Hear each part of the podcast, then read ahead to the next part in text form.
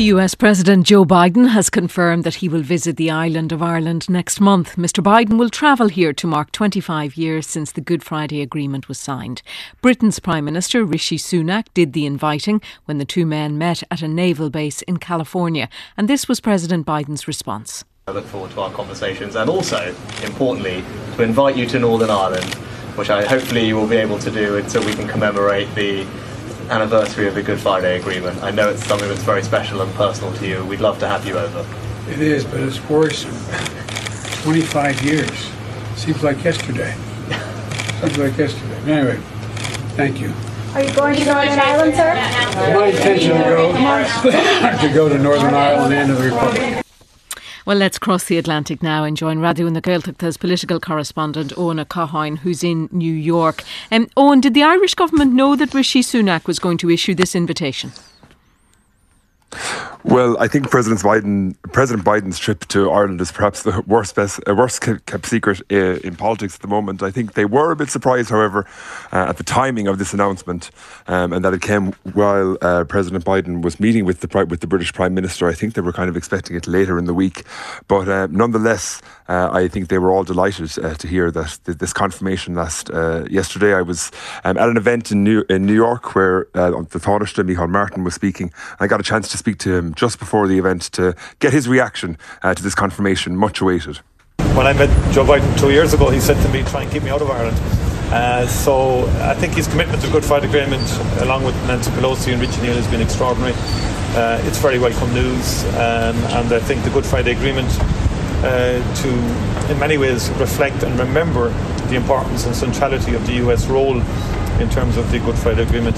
Uh, in that context, think that opportunity was always there uh, for the President of the United States to come to, to, Ireland uh, and, and, and, and, to visit North and South.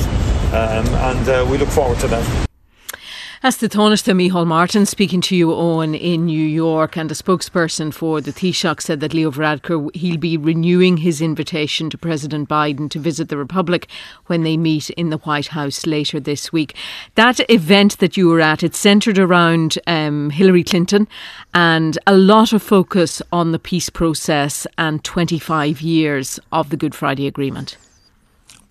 Yeah, indeed. This was held by the National Committee of American Foreign Policy, uh, and Hillary, Cl- Hillary Clinton was awarded the Morgenthau Award to recognise her contribution to American foreign policy. But uh, as you mentioned, there, uh, particular focus on the Good Friday Agreement 25 years after it was signed. And I think uh, it, the, it was striking how, um, how often the, the Windsor Agreement was also welcomed. I think that everyone was breathing a sigh of relief that there seems to be a sense of progress.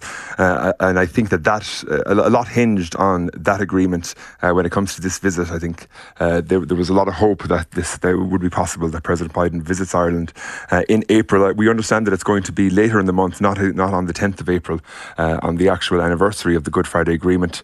Um, uh, but that and, and, the work on the preparation of that visit, of course, has already begun. We understand we're perhaps going to get more information on that when the Taoiseach Leo Varadkar visits the White House on Friday. But as you say, Secretary Clinton was was honoured, awarded, given that award uh, the Taoiseach spoke uh, not only to her contrib- contribution, but the contribution of her husband, uh, President Bill Clinton. Uh, but she spoke very fondly of, uh, of her memories of meeting the women of Northern Ireland, the mothers of the Troubles, as she said. She spoke about that very famous visit to the Lamplighter Cafe in 1995, where she sat with them and where uh, she thought that there was a, a, sense of understanding between both sides of the community. Um, and then also, it, it also mentioned was the award, the granting of that visa for Gerry Adams to visit uh, the US in 1994, there was a Representative Richie Neal who has been uh, very involved, I think, in, uh, in Irish American, uh, on, in the Irish American relationship, spoke of that extraordinary act of courage.